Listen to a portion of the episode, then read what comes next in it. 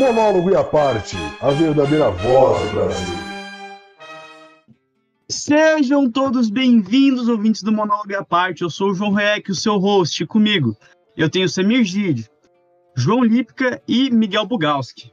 E bom, no segundo episódio, né, já que já passamos o episódio piloto, hoje a gente vai falar não de uma coisa só, né, mas a gente vai entrar na peculiaridade da favorita obra de cada um. Bom, eu vou passar a palavra para o Miguel. É isso aí, gente. É... Bom dia, boa tarde ou boa noite, dependendo do, do período do, do dia que vocês estejam assistindo.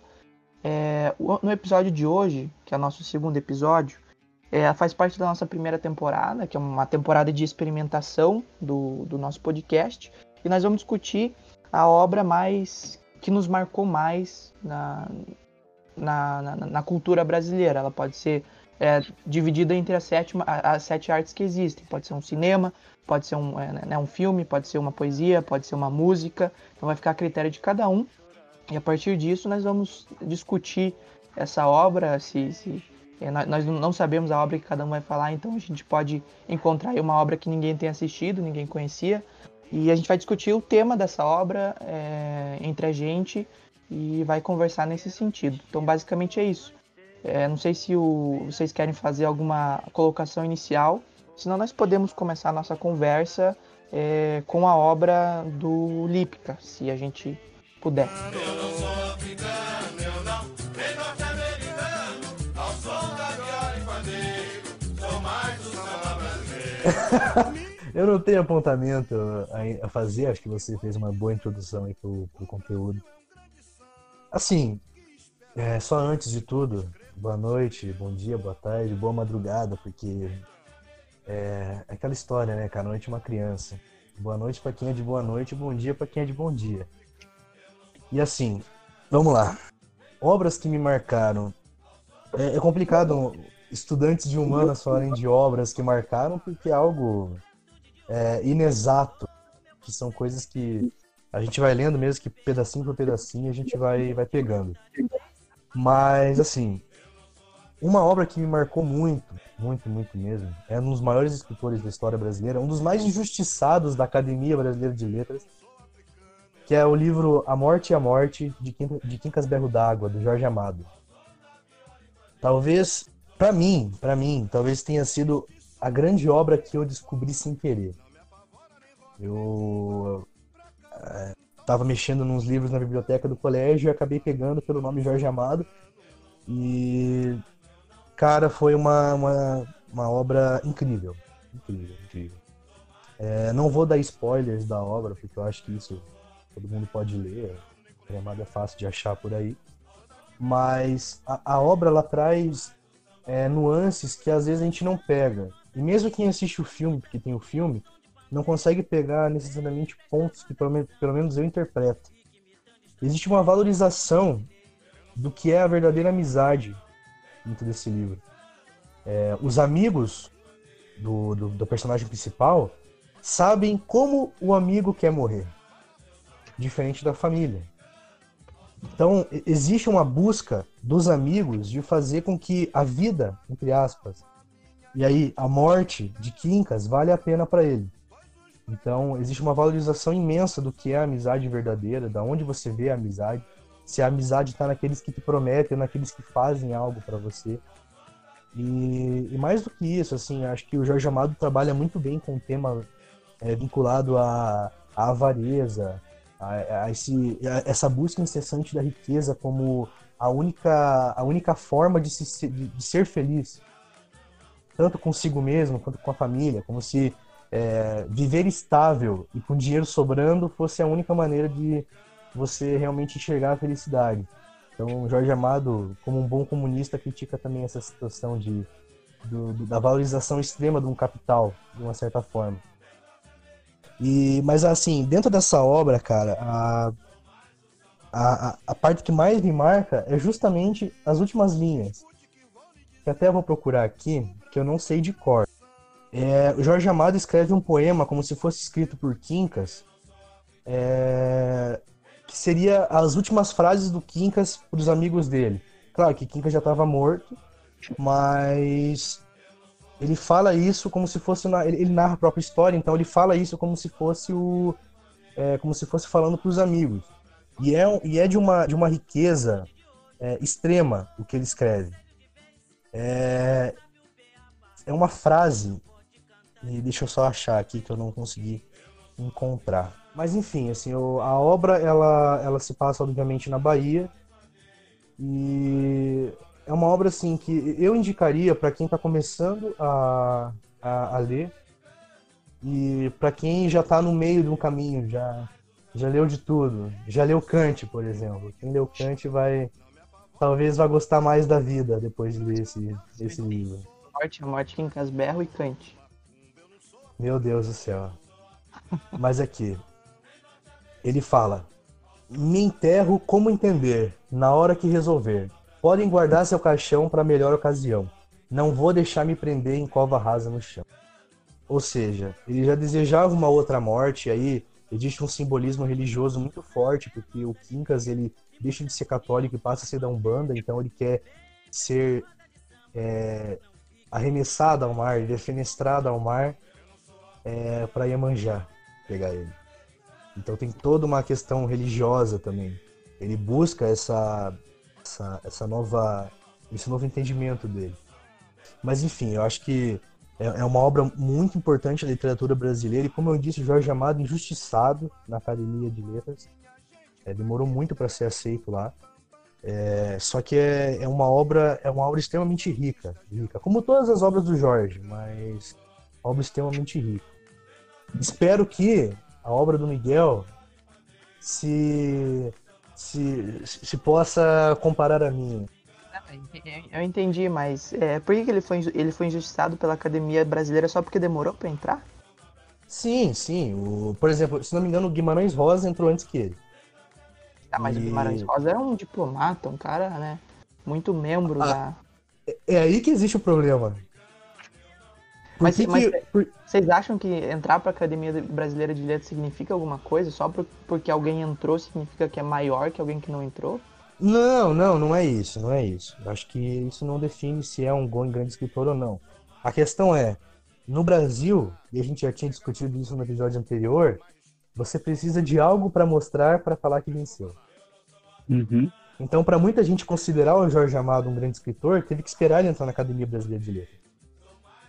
E assim, ele demorou porque a escrita dele era muito menos rebuscada que um Machado de Assis, que um, um Guimarães Rosa. Jorge Amado é um cara incrível, ele consegue escrever coisas pesadas pra gente de pouca leitura. Mas é engraçado, né? Porque a...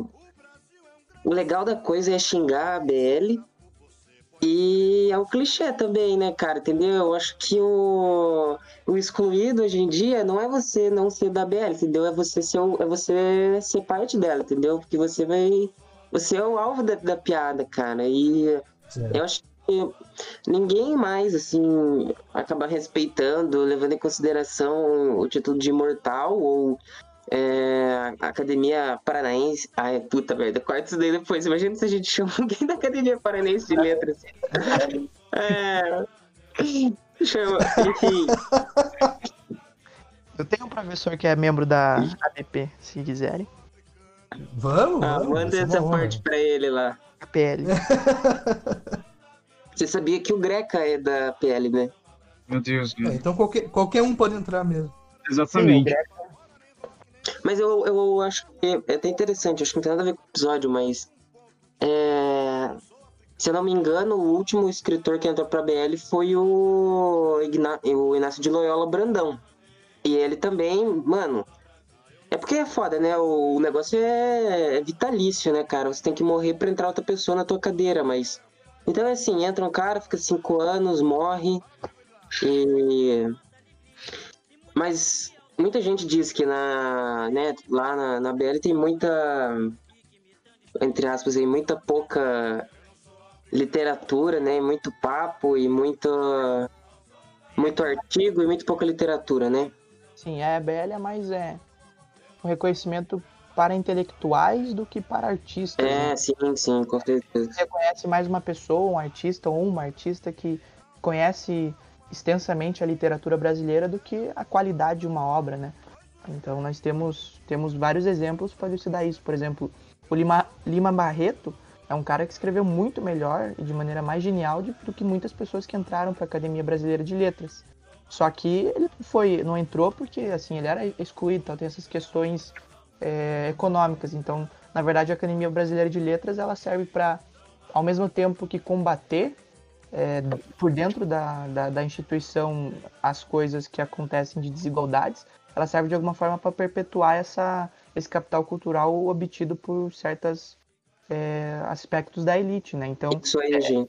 É, é a mesma questão do, do Nobel, né? Assim, é uma coisa que é muito eurocêntrica e que ao mesmo tempo as pessoas que que, que, que, da periferia do capitalismo, né, af, africanos e da América Latina, pessoal da Ásia, quando ganha o Nobel se sente muito mais honrado e tem uma simbologia muito grande porque ela ganhou um Nobel e tal, mas uma, ao mesmo tempo funciona para perpetuar esse eurocentrismo e tal. Então a Academia Brasileira de Letras vejo que acontece da mesma forma, ao mesmo tempo que serve para é, quando alguém como Lima Barreto é reconhecido pela Academia Brasileira de Letras, é, é como um grito dos, dos oprimidos, mas ao, ao mesmo tempo ela está perpetuando essas relações de, de hierarquia que existe, hierarquia social e econômica que existe dentro da arte.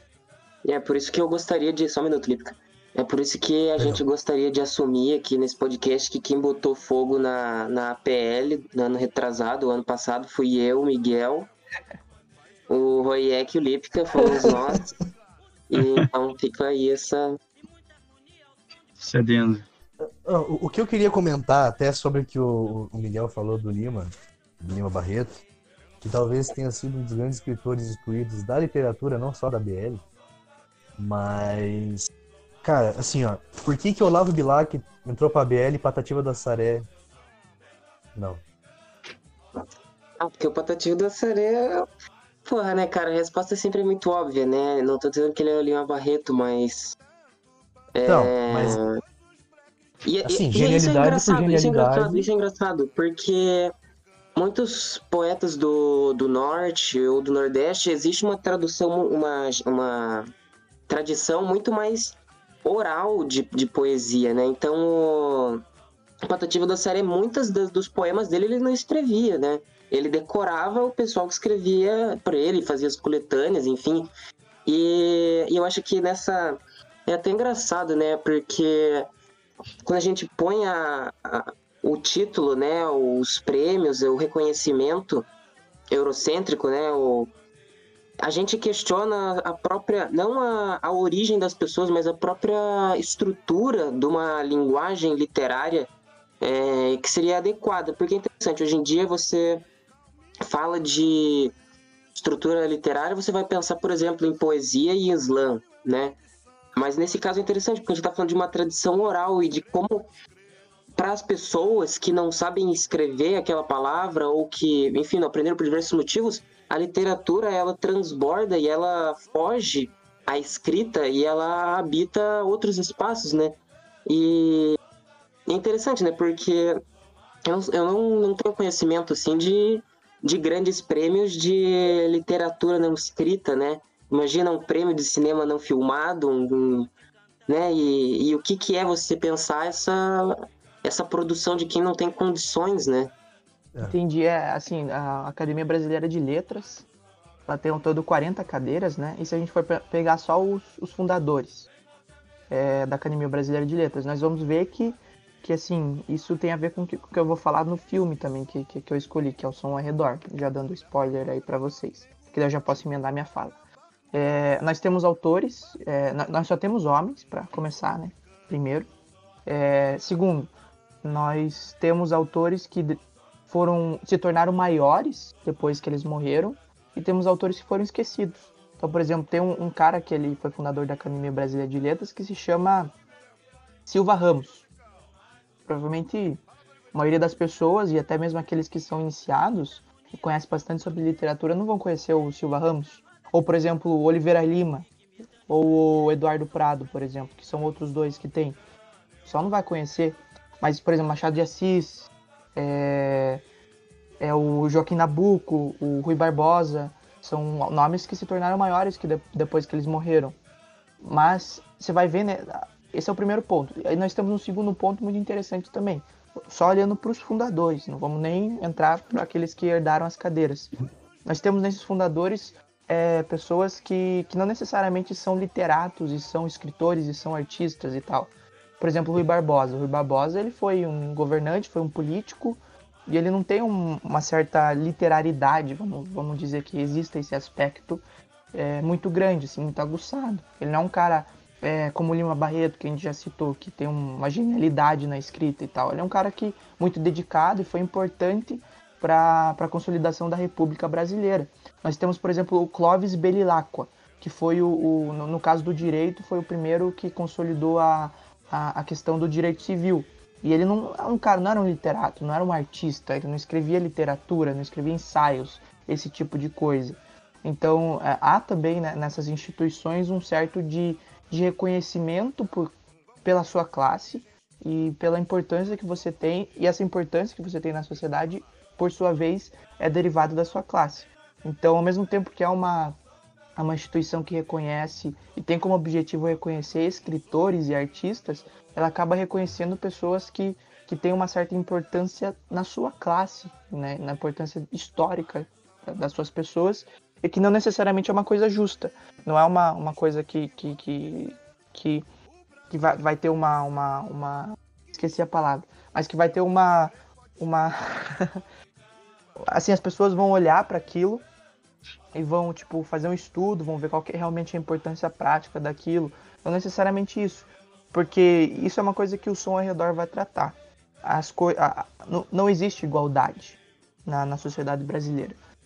Essa, essa ilusão de igualdade de que, que existe na sociedade brasileira, ela é uma, uma construção política, uma construção é, de uma classe uma construção de, de, de, ideias de que você precisa criar essa, essa igualdade, senão as coisas é, na vida política e as coisas culturalmente não faz sentido.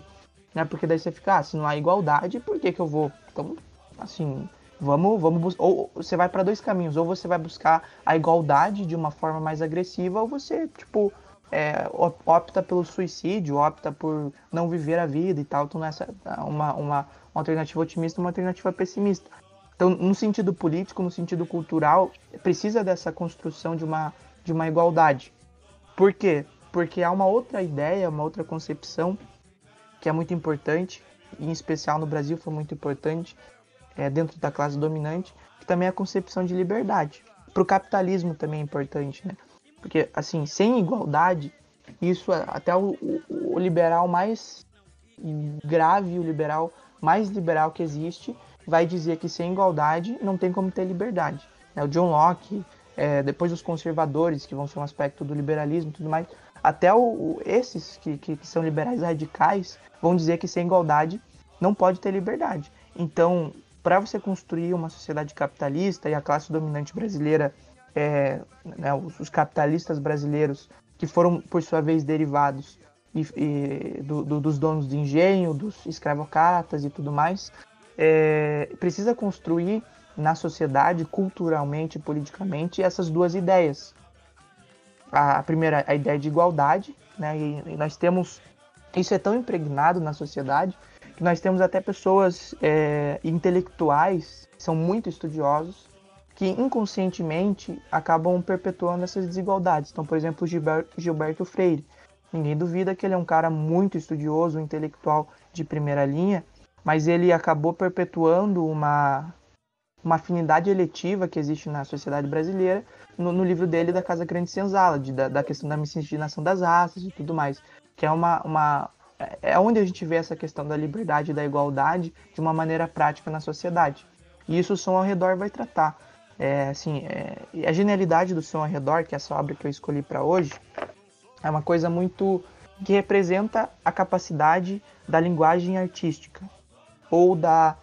É, é que assim, a, a, divisão entre os estudiosos se a, a, arte é uma linguagem ou é, é, um tipo de. ou é outra coisa, né?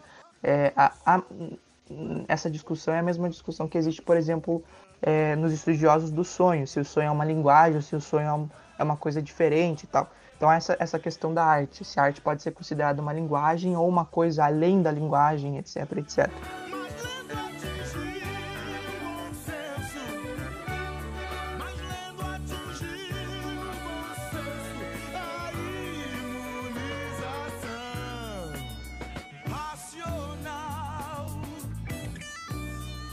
Então, a, vamos, vamos, vamos supor que existe uma linguagem. Então, vamos dizer que a linguagem da arte, é, o som, a linguagem do som ao redor, ela representa é, isso que eu, que, eu, que eu quero exemplificar de uma maneira muito, muito concreta. Porque, assim, é um filme do Kleber Mendonça Filho, de 2013, 2012, não, não sei bem.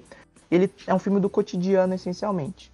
Então ele, ele, ele se passa numa rua do Recife, inteiramente, assim, numa rua do Recife, só uma cena em específica que vai ser no, no engenho do, do, do, do dono da rua, né? Porque assim, é, é, esse dono do engenho, Francisco, o nome dele, ele tipo é dono da, da rua inteira, das casas, do prédio, do condomínio e tal. Então ele, ele é dono dessas terras ali. Ele também tem esse engenho que se passa uma cena no, no filme. E daí o filme, ele, assim, é basicamente a vida de, de alguns personagens vivendo nessa rua. Então ele não tem um personagem central de que você vai acompanhar a história e tal. Você acompanha pequenos enxertos, pequenos detalhes da história dessas pessoas vivendo nessa rua. E são pessoas tipicamente da classe média. Então nós temos em primeiro plano essa, essa história do som ao redor, que é a história dessa, é, dessas pessoas vivendo numa rua.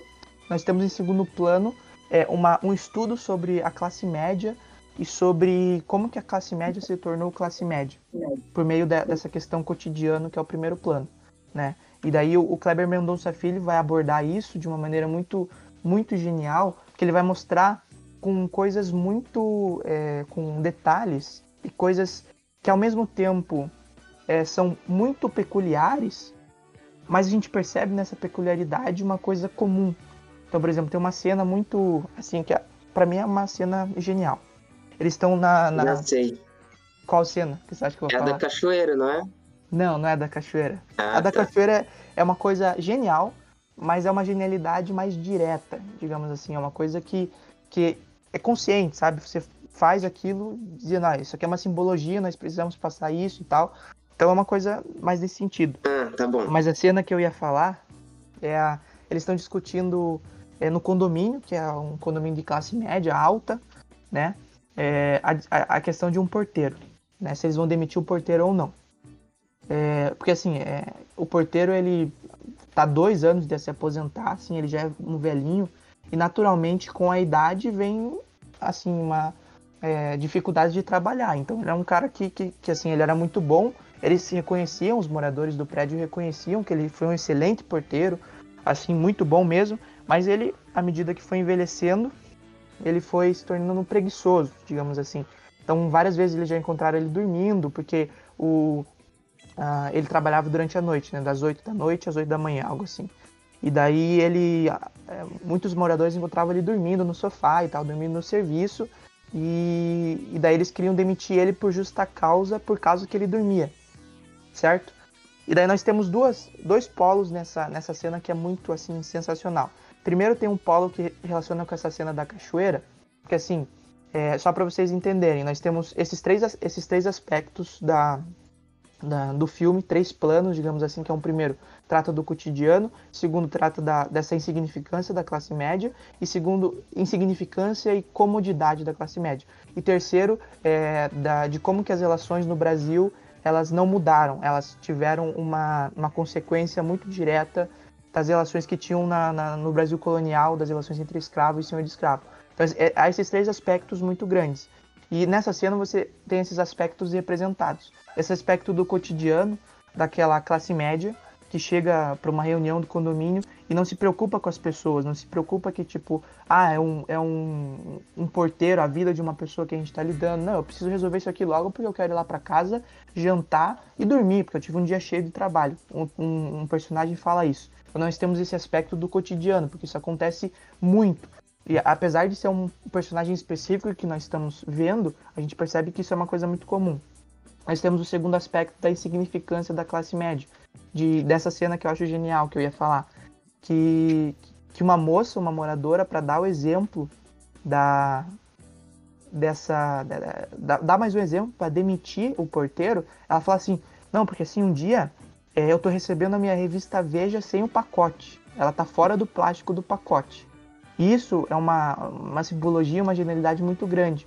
Porque ao mesmo tempo tem esse primeiro aspecto é, da, da- do cotidiano, que é uma cena que, que é uma coisa muito específica. Você receber a Veja, uma revista específica, é, fora do pacote, um detalhe muito insignificante. Então, ao mesmo tempo que quando a gente vê aquilo, há uma ligação di- direta, não sei se isso acontece, assim, tem um estudo fenomenológico muito inte- intenso nisso, de que a gente percebe que, tipo, nossa, isso aqui é muito comum, isso aqui eu já vi, eu já vi essa coisa que eu tô vendo aqui em tantas outras alternativas, em tantas outras ações, e, e é uma coisa que, assim, a linguagem da arte, se, é- se é possível ter essa linguagem, ela nos permite isso. Então, a construção do filme é tão genial que a gente vê essa cena da mulher falando: é, Ah, eu recebi a Veja sem o meu pacote. E você consegue é, estabelecer relações dessa cena em específico com a sua vivência na vida inteira, para você é, entender que aquilo é uma coisa muito comum. né? E nós temos a terceira parte dessa cena que é, que é genial, que representa o terceiro aspecto do filme, que é a, é a relação dessa nova classe média, nova classe média não, é dessa classe média que é regatária da, da, das relações coloniais do senhor, do, senhor do, do, do engenho e o es- escravo. Que há nessa classe média escolarizada, digamos assim, uma. Eles querem é, devolver isso que eles tomaram dos, dos oprimidos, então há essa, essa consciência. Então, por exemplo, é, autores como Vladimir Laflat vai dizer que são a, a classe média que vai para a universidade, que tem esse, essa consciência, então há uma consciência dessa classe média de que o que eles tiveram foi construído com muito sangue, com muito, eh, muito esforço da classe oprimida. Por isso que o, que o João, né, que é essa cena da, da cachoeira, eh, ele tá na cachoeira, assim, de repente começa a cair eh, sangue na, cabeça dele. Ele tá com uma expressão de tipo, estou consciente de que isso está acontecendo. Porque ele é um, um membro da classe média, dessa classe média escolarizada. Que ele entende que ele precisa eh, Mas ele é neto do velho, não é? Se não me engano. Sim, ele é neto do velho. Ele é neto, ele é neto do, do, do senhor de engenho, né?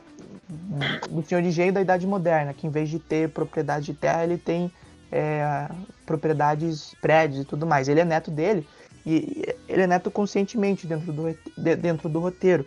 Porque ele, ao mesmo tempo que ele é neto, né? Que ele, ele, ele é rico e ele recebeu essa riqueza do seu avô. Ele percebe que, que essa riqueza, ele entende que essa riqueza foi construída pela exploração de outras pessoas, então por isso que a expressão dele na, na cachoeira é uma expressão de uma pessoa consciente. Mas nessa cena da, da discussão, ele, quando eles estão discutindo sobre o, o, o porteiro, que obviamente é uma situação injusta, porque assim, por que não deixar ele trabalhar mais dois meses ali, ma- mais dois anos, e mesmo que ele seja preguiçoso, pô, o cara já vai se aposentar e tal, por que, que você vai, tipo, é, é, demitir ele dois anos antes dele se aposentar por justa causa só para não pagar mais para ele, entendeu? Tipo, porque assim, se você deixar é, no sentido trabalhista, se você deixar ele trabalhar até o final, você vai pagar aposentadoria e tal, ele vai ter uma, uma aposentadoria e vai viver mais, vai, viver melhor. Mas se você demitir ele por justa causa, ele não vai ganhar aposentadoria, não vai ganhar o FGTS dele e vai é, e não vai ganhar todos os benefícios. Então é esse tipo esse certo egoísmo. E daí esse cara da classe média, que é neto do, do, do novo senhor de engenho, ele vai dizer, não, eu acho que isso é uma babaquice, acho que isso é uma escrotice, é, é, de vocês demitirem isso e demitirem ele por causa desse, desse, desse motivo. Pô, deixa ele aí é, do- mais dois anos e paga todos os direitos, ele tá aí com a gente mais de, de, de 25 anos, por que vai demitir ele agora e tal? E ele fala isso e vai embora. Vai, tipo, vai embora para encontrar a namorada dele. Então, tipo, representa ao mesmo tempo que essa classe média tem consciência de, de que precisa devolver isso para os oprimidos e tem consciência dessa relação entre oprimido e opressor, mas ao mesmo tempo não liga, tipo, normaliza, fala, tipo, ah, beleza, a vida de você, desse, desse porteiro aí, eu, eu reconheço pra, pra, pra- eu reconheço que a, que a sua vida é, importa e tal, que é uma coisa que, que o que eu tô fazendo com você é injusto, mas ao mesmo tempo eu, eu faço isso para para eximir de mim uma culpa, uma, uma, uma consciência de culpa que eu tenho por estar onde eu estou hoje, mas ao mesmo tempo ah, eu prefiro ali transar com a minha namoradinha e não vou lutar com você, não vou tipo brigar pelo seu direito, porque eu já eu já tirei essa culpa de mim. Então representa essa é- assim é genial, porque você representa esse cotidiano da classe média por esse cara que fala, não, eu quero resolver isso aí logo e subir e jantar. Representa essa comodidade insignificância e individualismo da classe média, de tipo, é, se, se portar acima dos outros, eu preciso é, constantemente ser reafirmado de que eu sou superior à classe oprimida, né? Eu sou superior às pessoas, como por exemplo, eu preciso receber a Veja no pacote porque eu tenho que ser reconhecida como superior. E alguém que lê a minha Veja, é, mesmo que seja uma pessoa super conhecida, que tipo é quase uma família porque participa do meu prédio e tudo mais, mesmo que seja não importa, eu quero receber a minha Veja no pacote. Então representa essa insignificância, esse individualismo da classe média e também representa nessa nessa nessa cena o João, que é o neto do Francisco, essa consciência que a nova classe média tem, né, essa classe média de hoje tem, com, com as relações, mas ao mesmo tempo não ajudam a desconstruir essa, essa questão. Então, por isso que eu acho que essa cena e esse filme assim, é inteiro genial. Vocês podiam ter me interrompido enquanto eu falava, não sei porque vocês inter não interromperam. Não, porque você estava falando bem, mas eu acho que é. não é bem assim genial, assim, eu acho que que ah, isso vai. é comum. Não, cara, tipo, isso é comum, entendeu? Você, se você é um bom cineasta, se você é um bom escritor, você vai empregar a narrativa a favor de um significado, entendeu? Faz sentido. É, quando você faz isso é, bem, né? Não significa que você é um gênio, tipo, do caralho. Significa que você é um cara que sabe o que você tá fazendo. E isso é bom. Eu não, não desconsidero o Cleber Mendonça Filho em nada, assim. Eu acho ele Acho que ele trabalha bem. É... Mas eu acho que ele tá sendo, entendeu? Carregado demais. Daqui a pouco esse cara vai achar que ele é Deus, assim. E não é bem por aí. Mas eu concordo com você e eu acho que o Som ao Redor, o mais interessante dele é, é o que ele me apresenta, assim, de instância, entendeu? É esse re retrato da classe média. E esse retrato da classe média, para mim, ele é uma crônica, assim, de jornal. E eles são. É como se fosse uma semana lendo jornal, e são várias crônicas elencadas ali de, uma, de pessoas que vivem na mesma rua. E da, dessa mesma maneira, é, existe ali, além da crônica, um tom de suspense, de um terror é, muito grande, assim. A, a maneira com que ele filma, né? E a própria trilha do filme é, deixa todas as situações assim muito tensas, né? Você tem vislumbres, você tem sonhos, né? Você tem muitas cenas noturnas assim. Você tem ó, um clima muito tenso com aquele. Gente, me desculpem, né? Mas eu assisti esse filme faz uns dois, três anos. Sim. Mas aquela cena com o cachorro, é, que ele vê que fica latindo toda noite, é, e a moça dá o veneno para ele, a cena da, a, da máquina de lavar, a, a própria cachoeira, a própria relação lá do, do Irandir Santos, se eu não me engano, é, com o patrão, que ele é o ele é o guarda da rua, ele o parceiro dele, e você também tem sempre uma tensão muito forte nisso. É, e, é, e até é interessante, porque quando o Miguel começou a falar, eu me lembrei disso, e para mim não parece nenhuma uma relação de engenho, né? É mais uma relação regionalista, assim, coronelista. Então o cara, ele é o coronel, entendeu? O, o dono essa, da... essa, essa, relação de coronelista e tal, regionalismo, foi... É, tipo, característica de qual sociedade? Da sociedade colonial brasileira. Então, tipo, não, sim, mas eu, eu, não tô discordando de você. Eu só tô falando que eu usaria outra palavra, entendeu? Entendi. Porque você tem a... É que assim, eu falei isso porque é, eu acho que o intuito do Kleber Mendonça Filho era dizer é, justamente isso que a relação entre senhor de engenho e escravo que existia na época colonial, e tem essas questões de colonialismo, regionalismo e tal, que foram consequência dessa relação entre senhor de engenho e escravo, né, sociedade escravocrata, elas ainda perduram até hoje de uma maneira mais sutil, digamos assim. Não, sim, eu concordo com você, eu concordo com você. Mas eu não acho que é exatamente uma sociedade escravocrata, assim. Eu consigo ver uma coisa muito mais Jorge Amado, assim, muito mais ciclo do Cacau do que um Gilberto Freire, assim. Mas eu entendo a tua, a tua lógica, assim. Mas eu tô é, me, é, me apegando às figuras, né? Porque o, você tem o, os jagunços, né? Você tem o, a força bruta dele. Ele é o, eu não me lembro o nome dos personagens, né? Mas o senhor, ele é muito respeitado por todos. E é até interessante como o filme, ele é é, entre, entre outras instâncias, ele é também uma história de vingança, né? Do cara que, que vai lá e, pô, tipo, é muito. Cara, é um cordel, assim, para mim esse filme é um cordel, assim. E. e eu acho que é, um, é o melhor filme, é o melhor longa do, do Cleber Mendonça Filho, do qual eu assisti. E, mas eu acho que é, ele tem acrescido, acrescentado no, no nosso cinema uma coisa assim que para mim é inédita, porque você não se vê muito tempo. É, o próprio esse é esse hibridismo que eu falei, né, de você ter uma crônica, você ter um filme de terror, o qual não se faz há muito tempo no, no Brasil, né, entre as melhores maiores bilheterias, né, as pessoas que vão, o pessoal que vai para festival, né, que corre circuito. E o próprio exemplo de Bacurau, eu me sinto um merda falando de Bacurau porque eu não aguento mais. Mas é exatamente isso.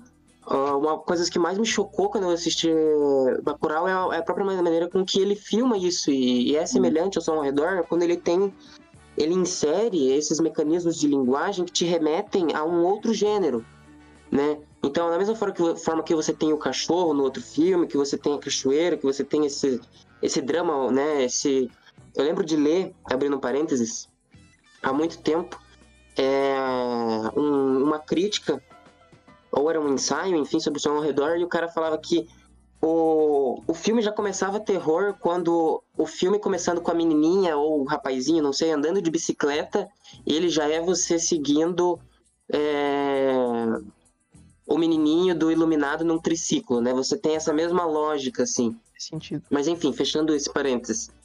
É, em Bacurau você tem isso, você... O filme, ele degringola completamente, né? partir do segundo ato, mas antes disso você tem uma mitologia, você tem uma que sustenta aquilo, né? Você tem, por exemplo, a Ed alienígena. Então, a, a própria maneira com que ele faz as transições do filme é uma maneira de transição de filme B dos anos 30, né? Dos filmes da Universal. E isso é, é muito interessante se ver no cinema atual. Por exemplo, você não precisa ter um filme de terror para se, se valer dos mecanismos é, do, do terror, do thriller, do suspense. E eu acho sim que é uma grande obra, cara. E esse cara ainda vai fazer muita coisa. É... Isso também se vê em Aquários, né? Aquários ele também tem muito suspense dentro dele, né? É... Mas enfim. É... Você sabe assim, é, isso é uma coisa que eu acho que é, temos um. Nesse filme, Só ao Redor, não sei se o Lipe e o Royak já viram, ou já viram algum filme do Kleber Mendonça Filho, sendo mais conhecido deles o Bacurau, tem dois aspectos muito interessantes.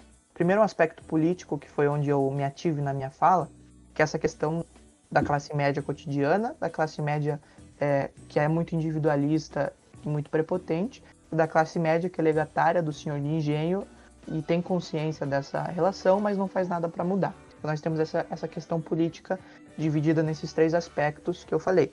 Mas eu até pincelei na minha fala essa questão é, da arte, que é o outro aspecto que tem esse, esse filme do Kleber Mendonça Filho, que eu acho que é, que é, que é vale pontuar de, de acordo com a sua fala. Porque assim, nós temos o Som ao Redor, que é o primeiro filme dele, nós temos o Aquarius, que é o segundo filme dele, e nós temos o Bacurau, que é o terceiro, que são três filmes geniais. É, geniais não, né? Eu acho que é uma muito, muito é, exagerei, né? Eu acho que eu falei geniais porque veio à mente, mas são filmes ótimos. É um cara muito bom. Mas por que, que eu acho, não sei se você acha o Som ao Redor melhor que esses outros dois, pelo mesmo motivo que eu. Mas assim, Bacurau e Aquarius, eles são filmes muito conscientes, eles são muito bons, então ele sabe o que está fazendo. É, só que, ao contrário do Som ao Redor, não há uma, uma certa linguagem, ou naquelas discussões que eu falei entre linguagem da arte ou não, se existe ou não, se há essa linguagem, é, é uma linguagem mais sutil e ao mesmo tempo que, que, que, que é muito peculiar e, e, que tem esses tons gerais que, por exemplo, Aquários e, e, e Bacurau não tem. Então é tipo, Sim, é eu acho que é mais aquela coisa da crônica mesmo que eu falei, assim, a crônica, o segmento da história de uma crônica é sutil. Né? Sim, mas e... não, é, não, é o sutil o principal que eu tô falando, porque assim, isso é uma das, das características. Porque assim, isso é uma coisa que o próprio é, o próprio Lacan vai fazer, que ele estuda alguns filmes e tal, para essa questão da psicanálise, ele fala que é, é, é, o mesmo problema que eu tô tendo. Ele tinha com, com sonhos, porque assim, os sonhos, ele não é um tipo de linguagem. É tipo uma coisa que se assemelha a, a uma linguagem, mas não é uma linguagem. Então deve ser é, traduzido, mas deve, não deve ser, é, não deve ser traduzido, mas deve ser interpretado e tal. Então ele tinha essa dificuldade de interpretar os sonhos, e é a mesma coisa que eu tô tendo é, aqui de tipo, como que eu vou dizer por meio dessas linguagens, desses pensamentos comuns, né, que, que é o que a gente está se comunicando aqui, a ideia que o filme está tá passando. Né? É, é tipo muito difícil fazer essa, essa transposição de uma linguagem para outra, sabe? Então é, é uma coisa que você só vai perceber vendo, experienciando aquilo.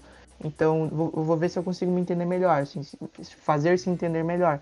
Porque assim, é, o, o Bacurau e o, o Aquarius eles são muito diretos. Eles falam sobre um, um tema muito específico e, e as cenas elas são muito é, elas terminam e acabam e tem a sua significância dentro do filme, digamos assim. Tipo, é uma cena que acontece para dizer isso e pronto. Não, não tem uma coisa muito superficial, é muito além disso, sabe? Não tem uma, uma profundidade naquilo de interpretações e tal.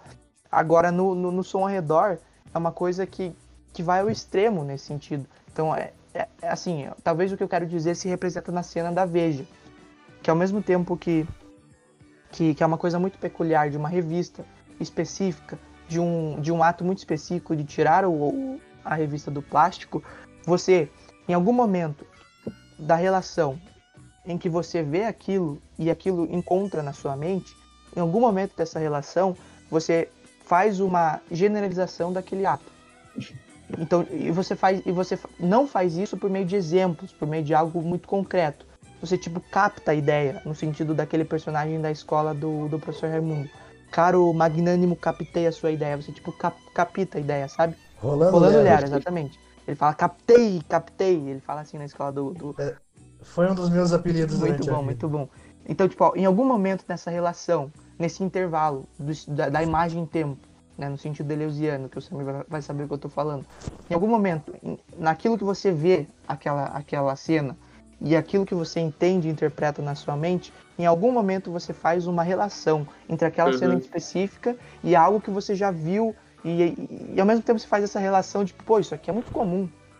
Na, é, sim, eu, eu, eu vejo toda dizendo, hora. mas, por exemplo, assim, eu acho que isso é uma coisa, por exemplo, eu não gosto de adotar para as minhas conversas é, e é uma coisa, e é algo que você está tentando esclarecer, mas, por exemplo, você está falando da, né, de como fazer essa virada da linguagem, né, da, da, da psicanalítica aí, né, mas uh, isso, por exemplo, quando você vai ler um artigo sobre um filme, né, muito assim, ah, segundo é, noções é, é, de imagem, né, segundo é, noções semiológicas é, sassurianas, ou né, no caso do cinema, é, de Christian Metz, tal. Aí você vai ter uma base para dizer o que, que, cada signo cinematográfico significa, o que, que ele causa, é, mas eu acho que isso é uma coisa assim muito clara, né? Conversando aqui eu tô percebendo. Se você for ver é, a relação desses três filmes, eles são todos alegóricos, né? Em todos eles você tem uma, uma relação de uma história por trás, né? Não, não necessariamente de uma jornada, mas o filme todo ele é uma metáfora. Só que a, é, ao longo desses filmes, cronologicamente, de Som ao Redor até Bacurau, você tem uma, uma transformação para um filme de gênero. Por exemplo, Som ao Redor, ele não é nada de um filme de gênero e ele, ele tem meio que assim, como eu falei, ele é episódico, né? Ele tem personagens específicos de uma determinada rua. É... E cada personagem é de um jeito, é uma história contada de uma determinada maneira, o filme é cortado de uma maneira diferente. E tudo isso, quando se junta, ele não consegue sustentar um gênero só, né? Ele é como se fosse uma crônica, como eu disse, né? É o dia a dia de um escritor falando de alguma coisa no jornal, por exemplo. Aí quando você passa para Aquários, é um personagem só. Você tem a estru... você tem o, o prédio, né? Você tem a você exi... existe, cara, quantos filmes não existem na na porra, em mais de 100... 130 anos de cinema, de por exemplo, esse lugar vai fechar então, um grupo de pessoas ou o protagonista reúne forças para que o lugar não feche. Mano, quantos filmes infantis ainda, sabe? Mas o filme, logicamente, eu não diria que Aquarius é um filme de gênero também. Aí você vai pra Bacurau. Cara, é um filme de ação. Mas todos eles com uma, uma determinada alegoria, entendeu? Um é sobre a, a, relação da classe média com a classe dominante e, e esse conformismo Um é sobre a, a colonização brasileira, né? A, a influência é, de um de uma raça dominante ou de uma, né, para ser mais correto, uma etnia ou de um grupo dominante. E o, o Aquarius você tem uma nossa, esse cabelo. Você tem uma alegoria. É...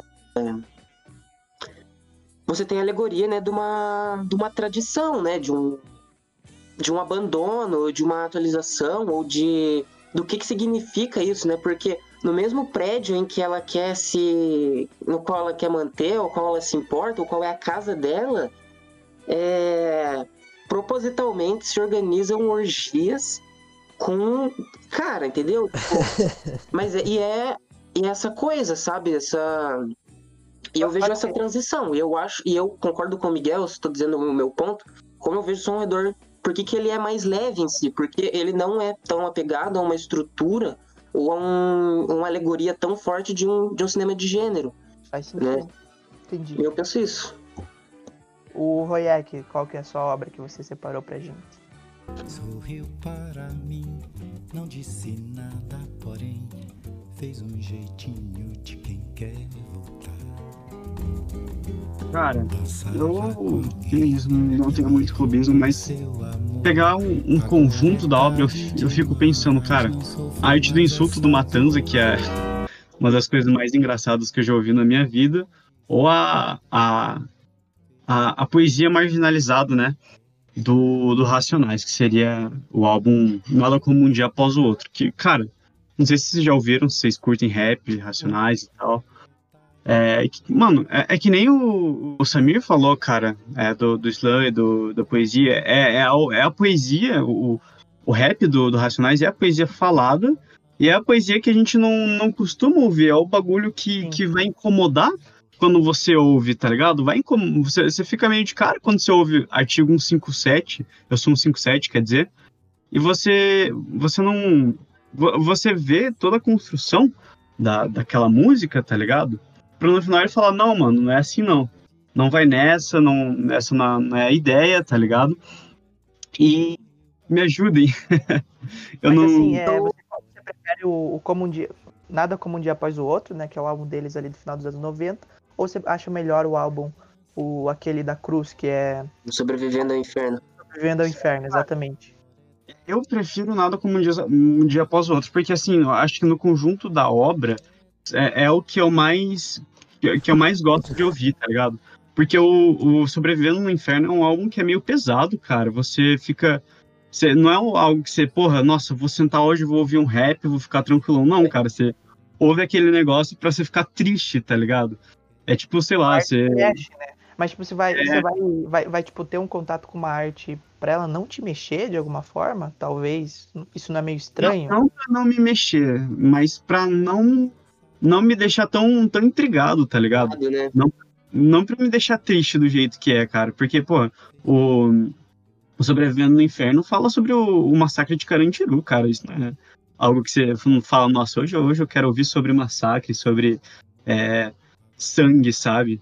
E eu acho que isso, eu, eu acho que de todas as colocações aqui, eu tendo a concordar mais com o Roek, porque Racionais ele me provoca de uma maneira é, tão forte, assim, porque eu lembro de uma vez, assim, eu tava ouvindo, acho que pela primeira vez, Racionais, eu tava no ônibus e eu tava ouvindo disco, assim, de, de cabo rabo, né? E eu pensei comigo assim, cara, como é que eu vou fazer arte na minha vida se existe, tipo, paradas tão mais importantes rolando, tipo... E é... E é muito do que o próprio Sartre fez, né? Ele é, eu não me lembro da frase dele, mas ele escrevia romances antes, né? Ele escrevia literatura. Sim. E acho que ele falou assim que é, que não há literatura enquanto a fome existir, algo assim. Peraí, deixa eu pesquisar. É algo assim mesmo. É, Ele né? fala isso no, no livro dele, acho que é o que é literatura, se eu não me engano, que, que eu tenho aqui em casa. E como que você vai, vai se entreter com arte e cultura se você tem. é, se você tá passando fome? Não tem como você escolher, né? Não, não é uma escolha esse tipo de coisa, uma escolha justa, né? Mas daí o Sartre, o Sartre ele vai é, falar isso num contexto muito interessante, que eu acho que é, todo todos nós concordamos nisso, que é uma coisa bem óbvia, assim, bem natural de se chegar a essa conclusão. Que ele vai dizer, é, a gente não tem que se preocupar com tipo arte pela arte, quando a gente pode fazer arte criticando e melhorando a sociedade. Basicamente é isso. Uhum. Então, tipo, a- a- as artes naturalmente, co- co- como por exemplo as artes do, do, do Racional MCs, né, as músicas deles, são sempre músicas com engajamento social muito forte. Então, tipo, não Uhum. são, por exemplo, como o, o Aldir Blanc, né, que, que, que as letras dele são muito alegóricas e falam sobre uma coisa é, rupestre, assim, sabe? Uma coisa transcendente e tal, uma arte sabe? É, na maioria do- do- dos casos, né? Mas ele tem, por exemplo, a, a música O Bebê do Equilibrista, que é um extremamente engajamento social. Mas todas as músicas dos Racionais MCs têm essa, esse engajamento social muito grande, né? E eu acho interessante que você falou que o Sobrevivimento ao Inferno, ele é muito mais pesado do que o Como um Dia, como um dia Após o Outro. É, mas, assim, eu acho que, que, que a única diferença que há nos dois é que o Sobrevivendo, ao- Sobrevivendo ao Inferno é mais direto. É, A letra é mais direta, mais crua e diz o que tem que dizer no sentido do Belchior. Eu quero que essa é, letra aqui te corte como uma faca, entendeu? Então, tipo, é. é uma coisa bem mais direta, ele diz na sua cara. Já É no, no, no como, como um dia após o outro, como se fosse um dia após o outro, é, é tipo uma coisa que tem uma coisa lírica, mais assim, é, mais artificial, mais leve. Por exemplo, Nego Drama. Nego Drama, que é como se fosse um dia disco. É uma coisa que, que não é uma direta, assim, que te dá um tapa na cara, mas é uma coisa que você percebe que há uma, sabe? Então talvez ache essa, haja essa diferença. Eu percebo eu acho essa que diferença. eu acho que Sobrevivendo no Inferno também é, é- ele é tão importante assim porque eu acho que ele é a consagração de um discurso assim, entendeu? Ele é assim, não, é isso aqui, entendeu? É o é o que o sabotagem, né, põe como rap é compromisso, né? Então é é exatamente isso, né? Isso e parece que é eu assim, né, no momento em que eu ouvi, né, voltando a esse momento do ônibus que eu falei, essa provocação vem pra mim, assim, é a, me- a, a minha arte ou é um compromisso, entendeu? Mas não só a minha arte, mas, por exemplo, a maneira, essa arte dos Racionais MC sendo esse, essa coisa sartriana, né? É, ela é um compromisso, sabe? Isso é, é- tem uma força pra mim, tem um peso assim que é, é inegável, sabe? Não tem como você bater de frente com isso. É, porque da mesma maneira, ele é inegável por motivos reais, entendeu? De, de existência, de que aquilo está ali, não tem como você negar. Embora você tenha uma justificativa, uma, uma explicação para aquilo existir, aquilo ali está acontecendo, né? O, uma das músicas até mais leves de, de Sobrevivendo no Inferno, que é o. Ai, eu esqueci o nome. Provavelmente É, na primeira, Jorge da Capadócia. Não, não. É... Que essa, essa foi composta Mentira, vão acreditar, eu acho que é isso. Que. É, enfim, é um- são eles, assim, marcando um rolê é, na cidade à noite e todas as coisas acontecendo, né? Policial dizendo que não é racista, ou menina, né? Companheiro dizendo que não é racista, e ele dizendo qual, qual mentira eu vou acreditar, né? Uhum. E é, é umas, é umas músicas assim com mais ginga, assim, umas músicas mais tecnicamente mais leves, né? Que tem uma, uma parceria, né? Você tem uma crew, uma, uma gang, você tem um pessoal. E no sentido, num contexto de diversão. E, por exemplo, parece que até o momento em que você quer fazer uma arte é, confortável ou qualquer coisa assim, mas existe esse impedimento, entendeu? Da própria realidade de não deixar com que aquilo ocorra, né? E. Nossa, parabéns, Rock, pela colocação aí, mandou pra cacete. Cara, é, mas assim, eu acho que a, a coisa mais. A, a diferença essencial entre esses dois álbuns é que nada comum de, após o outro é mais uma, uma lição de moral do que uma crítica direta, tá ligado? Porque ele vai no, se não me engano, no Vida Louca, parte 2, que ele fala: Não, não, não, eu sou um 57. A cena é essa, fica ligado. Tipo, não vão pro crime, não é legal, não é, não é só, só fumar maconha em, em Fernando de Noronha, tá ligado? Então, o, acho que essa, essa é a essência do, do negócio. Por isso que eu gosto tanto desse álbum. Que ele vai desconstruindo muita coisa que a gente vê de fora aqui, de cima da burguesia. É, lá embaixo a gente acha que é tipo, não, é porque ele quer, é porque é porque eles acham massa. Tipo, não é legal, não é massa a criminalidade que nem ele diz ali, tá ligado? Não é bom, nunca foi, nunca é, tá ligado? É nesse Então- sentido, e puxando pro, pro Ele Lipe, quer assim, falar alguma coisa aí. é, fazer uma É, eu pergunta. tenho pra só um.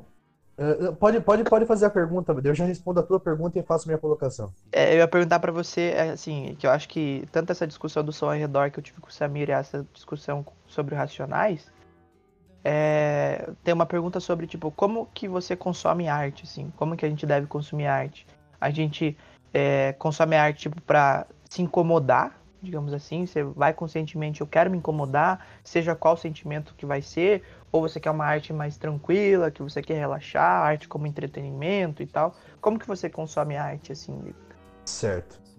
Só fazendo a, a colocação que eu queria, é a percepção de que a marginalidade te torna te torna um gênio sem perceber. É, tem uma, uma é, um bom lugar do sabotagem. Ele escreve: Não sei qual que é, se me vê, dão ré. Cara, o cara tá explicando todos os negros que estão passando pela rua e as pessoas atravessam por medo. E isso não é tipo uma construção assim cheia de alegoria, não, cara. É uma parada absurda e que tipo o cara consegue escrever isso em dois versos que pra ele pareciam banais. Uhum. Então, tipo, fazer a colocação de que parece, que eu não posso afirmar que é, que também afirmar alguma coisa desse tamanho é meio complicado. Mas a marginalidade, ela traz uma, uma inteligência muito diferente, uma intelectualidade muito diferente, um entendimento. Não, não aquela coisa do tipo, ah, quem viveu na pobreza sabe o que é a vida. Porque talvez eles saibam o que é a vida. A gente é que não sabe. Mas, tipo, mais do que isso, é uma compreensão de, um- de uma metafísica que a gente nunca vai conseguir olhar. É de uma, é de uma beleza que, claro, é uma beleza da arte, porque é, falar de marginalização não é belo. Mas é Uhum. aquela coisa de você perceber o quão, o quão grande aquilo pode ser. É meio complicado falar de arte assim ao Léo, porque parece que a gente tá fazendo tipo uma ode à marginalização, à, à radicalização, ao discurso ofensivo. Não, mas de uma certa forma são essas coisas que são bonitas na arte. São essas coisas que marcam a arte. Porque assim, Uhum. é óbvio, Mona Lisa, pô, beleza, não sei o quê. Mas, cara, põe uma Mona Lisa e aí, sei lá, põe um disco do, do Sabotagem. Cara, a galera olha o disco do Sabotagem. A Mona Lisa é belo porque é belo, mas não é belo porque traz uma, uma mensagem. E é- esse, esse é, é um- é um ponto máximo do que, do que eu, eu, eu venero muito. E, e é isso, é, uma- é a minha aproximação com o samba, por exemplo. O samba, ele é oprimido, e sempre foi oprimido. O samba, ele é, ele é aquilo que a sociedade pisava e depois fazia carinho para dizer que não existia preconceito. Uhum. E, e se você pega letras do Cartola, do Nelson Cavaquinho, são poesias puras, cara. É coisa que, tipo, a gente bate palma pra um. E aí, com todo respeito, porque é um cara que eu admiro, mas tipo, a gente bate palma pra um Vinícius de Moraes e esquece de bater palma com um cara igual o Candeia. Então, assim, é claro, dentro da música, é, importância internacional, por exemplo, não existe comparação. Porque o Vinícius de Moraes chegou fora do Brasil. O Candeia não chegou fora do Brasil, assim como o Vinícius. Mas o, o que é belo nos dois? É o Cartola que já sofreu a pobreza e sabe escrever uma música como sala de recepção, enaltecendo a mangueira, e aí eu contei numa live com o Miguel sobre sala de recepção a história. Ou o que é belo é o, sei lá, soneto. Soneto de fidelidade do Vinícius de Moraes. É claro que o soneto de fidelidade é belo porque é belo, cara. É um, é um baita poema, é muito bem construído. Mas, tipo, Mais belo que isso pode ser uma, uma letra falando assim: fita os meus olhos, vê como eles falam, vê como reparam no seu proceder. Olha, Cartola é um gênio, cara. E era um cara à margem. Era um cara Uhum. à margem. Então, assim, é, só acrescentando o que eu queria falar sobre isso é que a marginalidade parece te dar um, um- um certo tipo de apoio poético.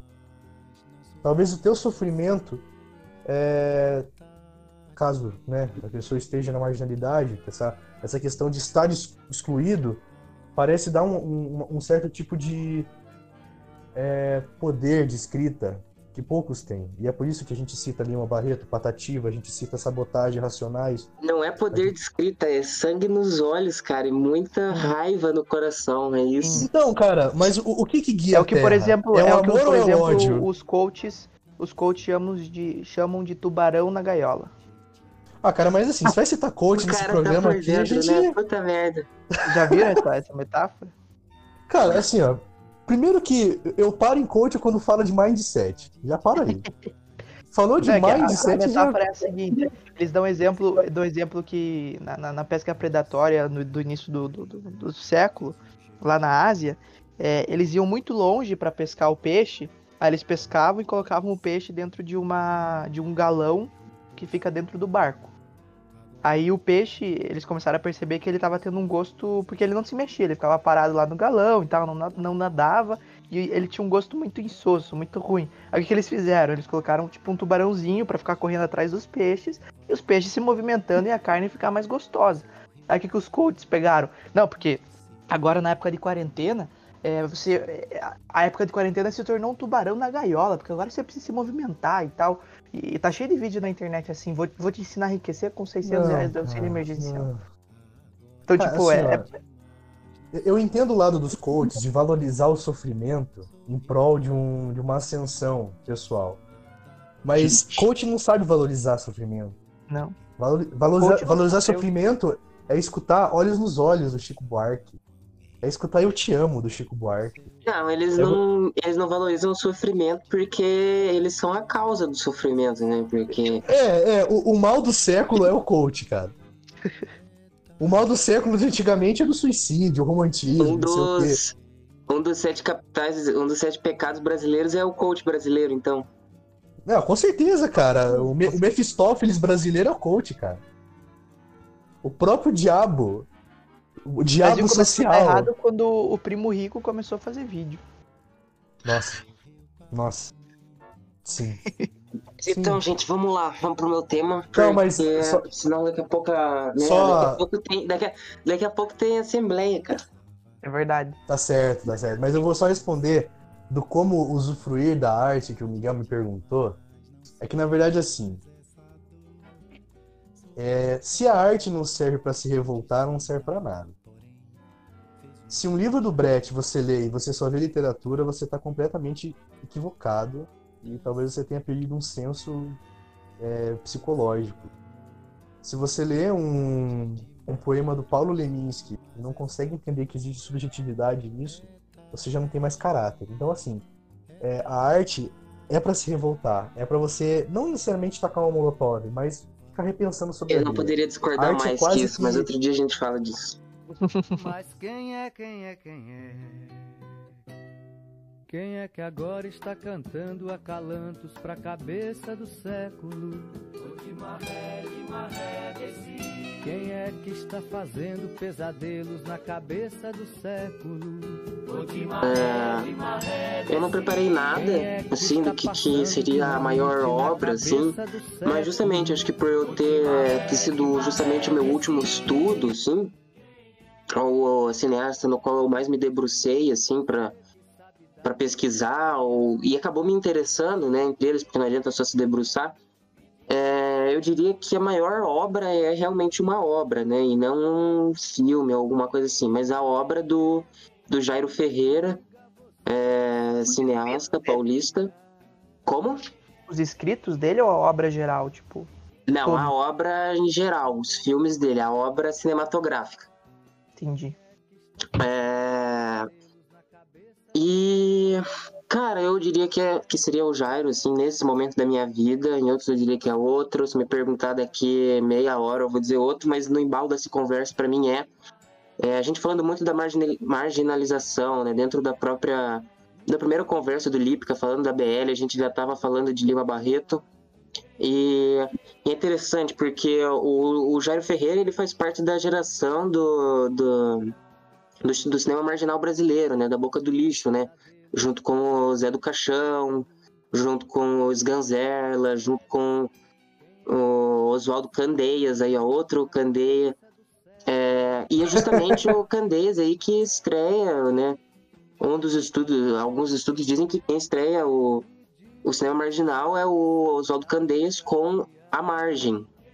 E outros dizem que é o Júlio Bressani, né? É interessante, porque o Bressani, ele era no primeiro filme dele ele era considerado cinema novo, né, cinema novista. E depois ele vai para uma cai, né, para um cinema marginal. E só para tô dando um panorama desse cenário, né? E o que já perguntaram uma vez pro Sganzerla em, em entrevista, né? É, ah, não sei que lá do, do cinema marginal. O dele fala marginal, não, marginalizado, né? Porque os Ganzella é uma das pessoas com que, que teve maior finesse em tratar o, o cinema brasileiro, né? Seja por Sem Essa Aranha, é, Copacabana Mon Amour, e, enfim, o próprio Bandido da Luz Vermelha. E eu acho que em um momento em que a gente tem que falar talvez da maior obra brasileira, a gente tem que pensar num mito numa coisa que sustente, tipo, por que, que é o maior? O que, que é o maior sempre? O maior é um mito. A gente tem que. a gente não é esse mito, né? A gente tem que pensar num mito fundador brasileiro, né? E o que, que seria esse mito fundador brasileiro? É, se não, por exemplo, o cinema marginal é, da boca do lixo, que seria uma. seria a chanchada, né? Não tô falando que todos esses filmes, desses autores, eles são chanchadas, né? Mas é, muitos autores, muitos diretores vieram ou foram parar nas chanchadas, né? O próprio é, Zé do Caixão, é, o Walter Hugo Cury, né? Autores desse tipo e, e quando lá existe uma coisa muito mais existencialista, né? Falando do Cury mesmo, mas, o, mas eu trago o Jairo Ferreira porque a gente tem nesse, nesse personagem, nesse autor, o, o mito da, da fundação do Brasil, né, dessa importação de culturas e é, como e como que eu vejo que o Jairo faz isso? O próprio vampiro da Cinemateca dele, ele tem algumas falas a respeito da, da chanchada, né? O Horror Palace Hotel também.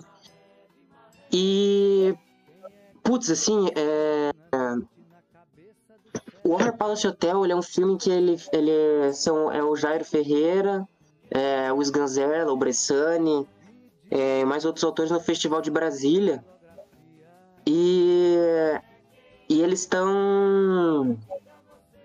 Eles estão fazendo meio que um ensaio sobre o terror, né? E tem uma frase do, do nesse filme perguntando pro Bressani assim. É, o que é o horror, né? E o Bressani fala, o horror não está no horror. E o e Sganzerla fala assim, por isso que eles são horrorosos e nós somos ótimos, né? Então é essa coisa de que como a chanchada brasileira, ela veste um significado, né, de, de toda a potencialidade que a gente tem e como a gente é assim em vários graus é, culturais e não culturais é, do nosso país, né, diante do mundo, diante do, do nosso próprio Brasil, da nossa própria classe média. E se você for ver o filme como O Vampiro da Cinemateca ou é, Nem Verdade Nem Mentira, do, do Jairo Ferreira, é, existe essa entrada nessa cultura brasileira, mas existe uma, uma, uma consciência de que o Brasil ele se sustenta ou a partir da, ele se sustenta, na verdade, da criação dos outros e de uma adaptação nossa, né? É... De como, por exemplo. Isso aí é a própria Jovem Guarda, meu amigo. Como? Isso aí é puramente Jovem Guarda, cara. Ai, cara, Jovem Guarda, ele é. Como assim? É, a produção internacional e a, e a Não, nossa, sim. e nosso jeitinho de colocar. Pois é, tipo, exatamente, exatamente. Isso são as, as, as chanchadas, né? A maioria dos filmes do, do Grande Otelo, né? Na década de 50. Grande É... Mas o. Jairo Ferreira é considerado pornô chanchada? Não, não, não. Ele não é chanchada, mas nos filmes dele. Nem chanchada nem por chanchada, né? Mas nos filmes dele, ele, ele traz essa temática, né? Do, do cinema eh, underground, do, da, da obra experimental e do que, que você. Assim, ele até põe em xeque, né? Porque existe essa rivalidade, né? Do cinema novo, né? Do, por exemplo, eh, do Cacá Diegues. eh, com o Arthur Omar, por exemplo, né? Existe essa distinção é muito grande. Então, o que, que o Jairo Ferreira expõe? Ele expõe no, no Vampiro da Cinemateca essa, essa coisa, essa coisa estranha e suja que é você estar dentro de um cinema, dentro de um, de um cineclube, o tipo de coisa que as pessoas passam no cineclube. Ou de um, dos próprios filmes deles, né, desses, desses autores, que passam em, em cinematecas, em salas vazias, por exemplo, né? E tem uma, ele fala né, nesse filme, em uma das cenas, ele fala assim: é, desista Glauber Rocha, você nunca será o Mayakovsky brasileiro.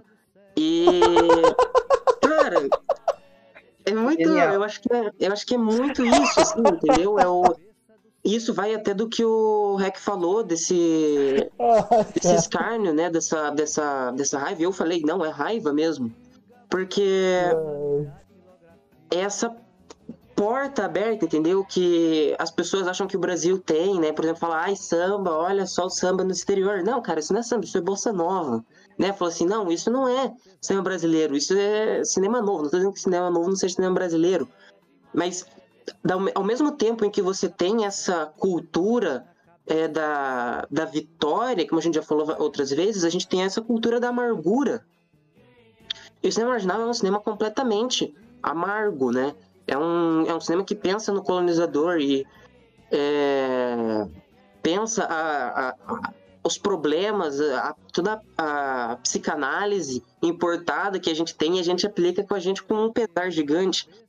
E no filme, por exemplo. Cara, não sei, acho que nem vale a pena- entrar nesse filme, mas é, eu acho que a maior obra brasileira, como eu já falei nas outras, é a própria história brasileira acontecendo como uma narrativa. Só que nesse sentido eu, eu preferi dizer agora. Pera aí que tá passando um helicóptero. Não estamos escutando. Você ligou o supressor de ruído no. Cara, É, não dá pra escutar. Não dá pra ouvir? Ah, tá beleza. Tá, depois você corta então, Maek. Nossa, mano, é passou rasante aqui. Mas enfim, Sei não. é, mano, eu moro do lado do aeroporto. É, Olha esse Samir. é. O que eu tava falando? Ah, é. Então, eu prefiro dizer que a maior obra brasileira é essa obra alterna, né? Essa obra marginal, assim, em que ela acontece em paralelo com a história oficial, entendeu? É a história é, que não é contada. E como lá dentro, assim, é, uma, é como se fosse um inferno mesmo. Eu acho que é um inferno. O que a gente não descobre na cultura brasileira é um inferno, porque lá tá borbulhando, entendeu? Lá tem ódio, lá tem raiva, tem potencial, entendeu? É uma coisa explodindo, e eu acho que é assim mesmo. Essa, os coaches estão completamente certos, né, gente? A gente vai ficando com um gosto amargo. é, e eu acho que isso é completamente válido. E eu acho que o Brasil, a, a, a obra brasileira amarga, assim, é uma. É uma coisa que as pessoas não querem ver, né? Até hoje você vai ver, você vai numa loja de discos, tem lá Rolling Stones com arranjo de bossa nova. É, mas Cara, é você não tem. Cara, entendeu? É Essa essa coisa que acontece até. Ninguém fala, tipo assim, ah, o Brasil é um país amargo, não sei o que lá. Você fala, por exemplo, ah, o Brasil é favela. Tudo bem, você pode dizer que isso é o alterno, entendeu? Mas você não. Mas o amargo do Brasil, por exemplo, não é a favela. O amargo do Brasil é, é a, é a bala do policial entrando na cabeça da criança e estourando do outro lado da cabeça dela. Isso que é o nível do amargo, entendeu? É, ou de- desse, desse ódio, ou desse potencial explosivo, entendeu? É, do qual não, não é visto, né? Do qual não é reparado, seja o Lima Barreto, seja Racionais, né? Seja a própria classe média conformada, mas que dentro de si tem, tem algo, né? E eu acho que é isso, assim.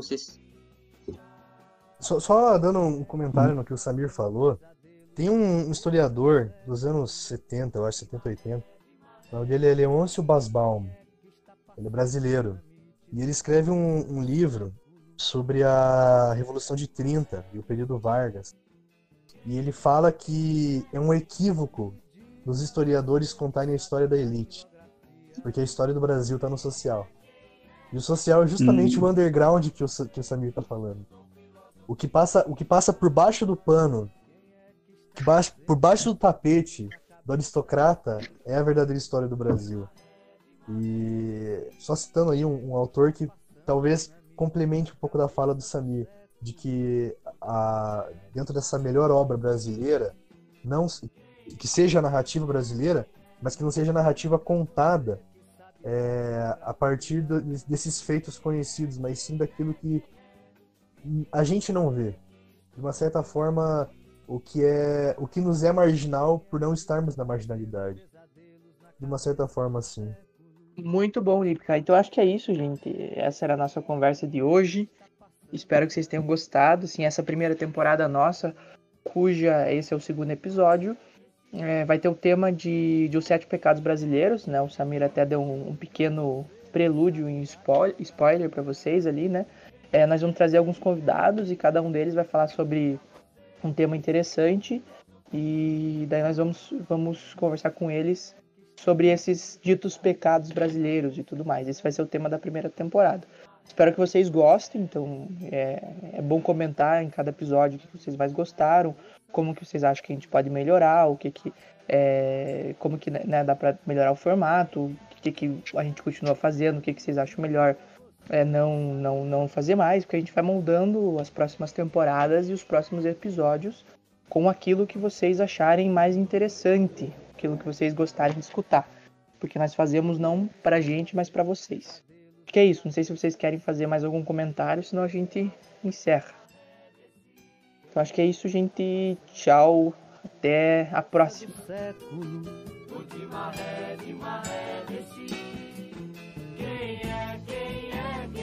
Me diga você que sabe da. Quem é, quem é, quem é? diga você que estudou filosofia.